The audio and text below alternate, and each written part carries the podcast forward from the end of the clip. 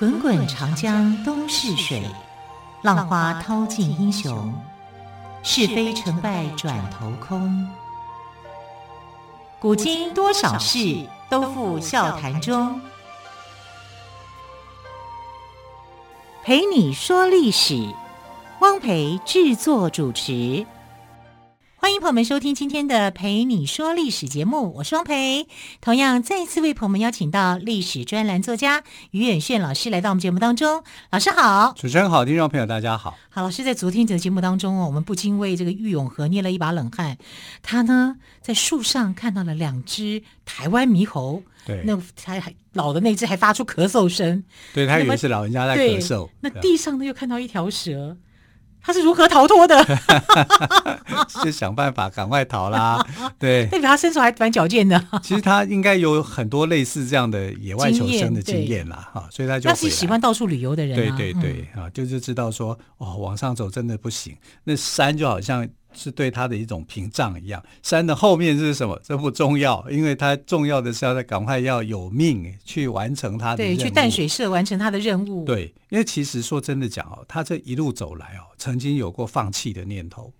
太累了吗？啊，太累了，真的啊，尤其是那些呃，因为他们是走牛车啊，就是雇牛车这样去走。那雇牛车走的人呢，多半都不是汉人，嗯，都是原住民。那原住民呢？他们有那种刺青的一个习惯，嗯哼，啊，刺青刺青是什么东西呢？啊，有一天呢，这个玉永和就发现说，帮他驾牛车的那个人身上刺的是什么？百步蛇吗？不是，是人头。人头被出草之后，血淋淋的人头，哦、看到都吓坏了。哈，风土民情不一样啊。对啊，而看到这个，他就觉得，哎呦，好害怕哦！这是怎么一回事啊？是，是这样，而且。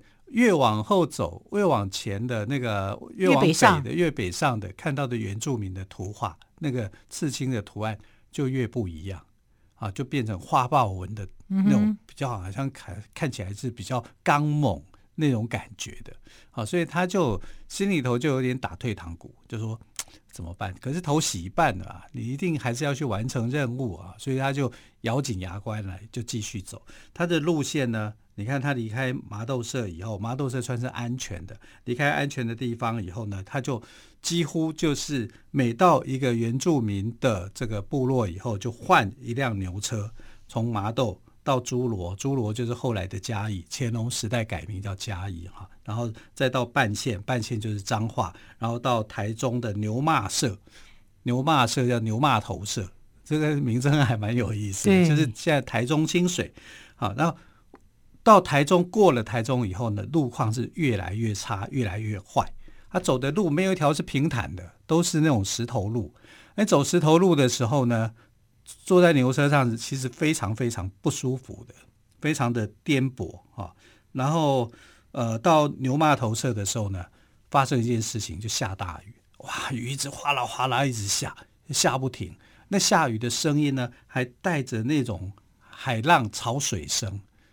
好像是那种，好像在一个鬼哭神嚎那样子。他听到的类似的经验，就是他们在那个呃钱塘江的怒吼。他说这个声音像钱塘江的怒吼声一模一样，很有意思啊。他竟然可以比较说，在台湾的这个海浪声音跟钱塘江一样 一样，还想到这个哈。那还好，就是他一直躲躲在山洞里面啊，一直那个。啊、呃，去把这个灾难，去下大雨嘛，这没办法的事，就就躲开了。所以他这一路上面能够平安哦，真是这样讲，妈祖保佑，真的。对呀、啊，因为他们的重要的信仰就妈祖嘛。对，有事情妈祖救我。对，也不讲天上圣母救我，他会慢慢来。但这时候还叫妈祖，妈祖来的很快。对对，对啊妈祖有慈悲心啦。然后他们就。走走走走，就好不容易就这样一路在那边走，非常的困难。那走到苗栗的时候，哎，他突然看到苗栗到后龙这个地方，就现在后龙这个地方，他突然看到一个人，这是哎，这个人很好面熟哦，我认识啊。他穿着这个打着赤脚，然后鞋子裤子都破破烂烂的，一开始还认不出来，可是怎么看都怎么像是一个人。他是谁呢？那、啊、不就是我的好朋友王云生吗？哦，走水路那位吗？对呀、啊，走海路。那海路在一个走海路，一个走陆路嘛，他们。对，那么王云生看到他就抱着哭，我好不容易见到你。对啊，我重逢了。对啊，我叫妈祖，妈祖都不理我。因为他那时候就两条船，嗯、一个招货物载人嘛，对不对？有啦，妈祖让他平安呐、啊，有有啦，对啊，算是有啦，活着的呢。还好他会游泳啦，对啊，我还有游泳方式游回来了。对对对，因为他就是在安平那边出海嘛，对不对？哈、嗯，都要往淡水那边走的时候呢，就突然遇到风暴。那风那个吹应该是很可怕的啊！就整个把他们两艘船哦，两艘船都受到暴风这个侵袭啊。结果他坐的那艘船就整个被击沉。哇！啊，那这样很危险的。另外一艘是有脱离，脱离以后就往北走。嗯哼。啊，所以他后来脱离的那艘是平安到了这个淡水港。那他坐的这艘就惨了，就。就就就沉没了，嗯，因为就像那个顾复公所讲的，海上走路走海路的话，它的危险性就它你在浅海里面危险性就高，其实比陆地更高。对啊，陆地只是慢，对，载的东西比较少。啊，你一旦被但安全性比较高，你遇到风暴的时候，你受不了的时候，整个可能就是这种状况。没错啊，所以它整艘船都被集成，集成以后呢，人员也不知道跑到哪里去，他就是。他只能就靠自己的游泳游出来，呃，游到哎，你看哦，安平哎，他出现的地方竟然是在苗栗后龙哎，后龙靠海嘛，在海边这个地方，他终于去见到了玉永河，两个人在这里相逢。哇，要是我一定会相拥而泣，真的。对啊，哈，一个走陆路，虽然说玉永河走陆路看起来危险，但相对也比较安全嘛。走海路就是一个不小心，瞬间那个灾变发生的时候，就真的很困难啊！所以他就跟他讲，他是怎么样死里逃生的。那货物呢？货物差不多都没了，因为当初遇到风暴的时候，他也是为了要减轻船上的重量嘛，所以就下令，就是说把一些他们装载的这些货物就丢包嘛，丢包出去，丢了大概三分之一左右。然后可是。后来没办法，还是沉了，还是沉了，你就到处都是残骸碎片啊，干嘛？所以他就跟他讲这一段的历程。那玉永河也觉得哇，还好他没有坐海路，但是很辛苦的一段，自己的同伴遭受这样的一个命运，他就跟他一起坐着牛车啊，就啊往前走啊，就往往北上的路程走，走走走走到哪里呢？走到新竹。啊，这个地区的时候，因为他们沿着其实是沿着海边走的啦，啊，因为原住民不会告诉你说我要往山里头走，往山里头走那更危险啊，只能往呃靠着海路这个方向走。那靠靠着海路这个方向走的时候呢，他就发现说沿路都有那些残骸，他原来的那艘船的船残骸都还看得到，有时候是一块板子，有刻是什么，可见的说他的那个遇难的地点应该就是在苗栗新竹这一带。这样子，那郁永和就想说，那不然这样子，我们兵分两路，你去海边里面去捞去找，就派可能会捞回一些东西。对，因为有一些是重要的货物嘛，嗯、设备嘛，我需要这些，就试试看嘛，我们找找看。试试看，对，那我就先还是一样照走路路走啊。那你们找到以后就跟上来，这样。所以后来这个王云生就想说，这也是一个好方法嘛。哈，所以他就留在这个新竹这边，新竹的海边到处去找，其实有找到一些了，啊，后来是有找到一些，但是不多了，可以堪用的就不多，那至少是能用嘛。那万一你另外一艘船平安的那艘船里面没东西怎么办？啊，就是后来你知道他们就是后来到淡水汇合的时候啊，真的可以用的东西只剩百分之二十，百分之八十的东西都不见了。没办法，天有不测风云嘛。是啊，那你就得要重来，要花一笔钱嘛，嗯、对不对？然后这个呃，所以王云生跟他到这里又一段短暂的分离，就是你留在海边，你是海边的，我，我还是走我的陆路，走我的陆路。但是这一段陆路是这个玉永和呃皮海纪游里面最辛苦的一段哦，反而是最辛苦的一段，因为他从新竹，也就是现在的竹北。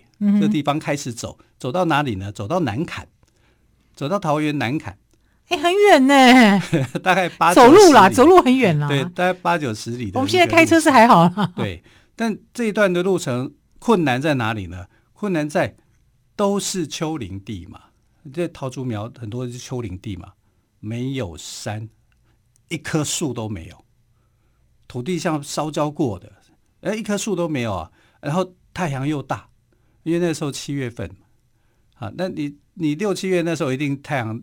太阳是很大的，很炽热的哈，所以在这种又没有，然后最重要是连个人、连个房子都没有，完全没有那么长八九十里的路，也没有水，哦，这个痛，那怎么办呢？非常非常痛，因为这个这反而是他非常痛苦的一段、嗯、啊，所以我们可以看到说，郁永河在这里呢遇到了他的这个呃游记生涯里面的最辛苦的一段。好，他是如何克服的呢？我们先休息一下，稍后再请岳迅老师来告诉我们。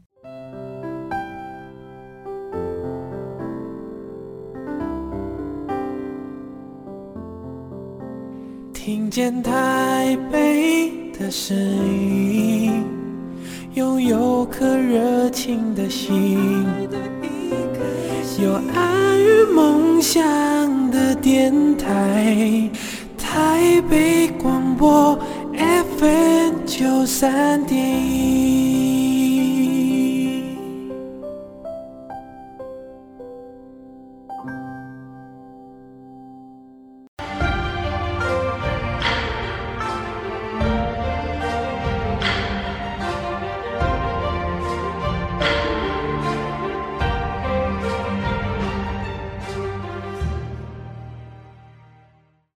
历史节目，我是汪培。今天特别来宾，历史专栏作家于远逊老师，我们谈到的是郁永和终于跟他 partner 王云森两个人碰头了。一个走海路，一个走陆路，各有各的危险。结果走水路的还比较好。更危险，对，水路很危险，对对对，船被打翻了啊，所以他狼狈不堪的两个人在苗栗后龙相遇啊、并且同行走了一段路，就发现说海边有很多的这个被打破的船只的残骸。好，所以玉永和就想看能不能再找到一些机会。好，老师刚刚有提到说找到了百分之二十嘛，对不对？呃，其实就是所有的数量啊，加起来他，他他损失了百分之八十，也就是百分之二十的东西是有的。嗯、好，可是那就得要呃把王云生留在新竹的海边去找了。他自己就另外去出发。那出发的时候呢，他是从竹北这边哈，就是当时的呃现在的竹北地区，要走到南坎。走到南坎的这条路啊，是一条非常的特殊的路，因为整条路上面呢，没有一户人家，没有一棵树啊，很奇怪，都没有人啊。可能那个时候呃，整个桃园地区、桃竹苗地区还没有真正的开发啦。那桃竹苗地区要是乾隆以后才慢慢开发出来的，嗯、所以问题是它也不是森林地带啊，因为你也不可能走进原住民的这个猎场那个范围啊。但是靠在海边走，那这条路上呢，几乎没有什么活着的人，而且当然也没有死人呐、啊。那就是说，就是没有人呐、啊，看不到人，是荒凉一片。诶，如果我我都路整条路上都看不到人，我会很紧张。然后太阳又大。你会面临到又没什么水，你会面临到饥渴的问题啊！碰到饥渴的问题怎么处理呢？你要怎么办呢？还好，他遇到了一群动物。这些动物啊，有有梅花鹿，有水鹿，有山羌，一群呢，一大群都出来。那玉永和就想说，这是打猎的好时机吧？哇！就开始打猎，就跟他的同伴们去打猎啊！因为打猎至少我可以吃肉啊，我可以、嗯、我可以生火，我可以去烤肉吃，然后我可能还有一些这个呃鹿血可以喝嘛，类似像这样子，暂时可以可以保让自己保足一点，所以他们就呢很成功的抓到了三只鹿，三只鹿就当他们的那个。这段时间里面的营养的来源啊，跟水源来源，但最重要的就是你要赶快去发现水，所以呢，他们就连夜赶，日以继夜的去赶。除了这个打猎打出来的这个鹿肉以外，啊，他们还连夜赶路，四天三夜不睡觉，哇，对吧？一直赶，一直赶，一直赶。当他们赶赶出赶出来以后呢，就到哪里？到现在的巴黎这个地方。那你靠近淡就在淡水了啊？是啊，就已经快靠近淡水，快成功了，快到达地方了，就是啊，对不对？心情是很快乐的，嗯，而且重要的是有水源，对，啊、然后你就有水喝，真的太重要了。对，可是你知道吗？另外一个劫难又来了。还有劫难啊！我以为故事故事就差不多到这里了。我也以为到了，好像可以 happy ending，对啊，对不对？结果我告诉你，来了一片会飞的云。会飞的云？对，仔细一看，它不是云，那它是什么？它是虫。什么虫？不知道。有人说是蝗虫，嗯啊，但但这个虫的没有写，这很可怕哎、欸。如果是一大群就很恐怖了。你成为一朵云的时候，那不就是一大群吗？对啊，就非常的恐怖，还把它们咬伤。天哪！啊，所以遇到了这种飞虫啊，呃，也有人推测可能是飞蝗，啊，就是蝗虫，蝗虫的一部啊一种就对了。对对对，但其实书上没有说明那是哪一种虫啊，就是飞虫，而且飞飞成一朵云。哇，飞成一朵云！你想想看，这个就太可怕了啊！可惜那个数量有多少？对呀、啊，那他们就要想办法躲啊！啊，那躲无可躲啊！你就赶快逃离这个地区啊！就发现说，岸边、河岸边有很多的船，但这个船又不是很传统的那种大船，它是小船啊！这是什么呢？这种小船，也就是后来我们知道的芒嘎的地名由来。蒙甲，蒙甲，对，他在那个时代里面称为叫做芒葛，芒葛，芒葛，你用台语来念就是芒嘎，芒嘎，芒嘎，原住民的三板小船，嗯哼，啊，所以他就发现的这些三板小船，也不管主人是谁啊，就坐上去，你至少可以逃离这个飞虫的攻击，吓死人了，对呀、啊，然后就慢慢慢慢的，好，就坐上船以后，哎，坐上船以后，巴黎的对面就是。关渡嘛，就是我以为你要说那个虫跟着他们一起飞过来，吓死人！你可以逃离嘛，然后就发现说淡水社，淡水的商社啊、嗯，那个社长叫做张大，还是汉人哈，张大啊，大小的大，嗯，这名字真好写，笔画少。张大、张一、张二、张三，啊，就在那边跟挥手，终于看到你们了，你们好吗，朋友？你们好吗？这样，他就跟那个淡水商社的社长就见面了，碰面了。但在碰面之前，还要躲过一群飞虫的攻击。那这时候王云生在哪里？王云生还在，还在找东西，是不是？在找东西。哦，他辛苦了。还在找东西啊，哎，也不知道找得找到多少，反正就还在找啊。他们两个还没有碰面。嗯、他是这个玉永和先到了淡水社，张大就赶快来来来来来，怎么这么狼狈？哎，怎么发生？你不知道我多辛苦啊！我淡水好地方哎，你怎么会认识？啊，就招待他哈、就是让他哎，就是。接风洗尘呐，啊，反正你们从大老远的，哎，你们从哪里来的？安平，哇，安平走到我们淡水来，走了一个多月，走了一个多月才到，啊，所以他就到这个体力跟毅力的考验。哎，但你到淡水以后就好好休息吧，先不要想啊，先把这个体力给复苏起来再说。来，我介绍淡水的风景给你看哈，这个对面观音山有没有？躺下来两个观音。啊，然后这个旁边这个地方，因为他住在关渡啊，那时候其实他是虽然是讲是淡水，呃，但是他是住住在官渡这个地方。啊，那官渡那时候也不叫官渡，叫做甘达门。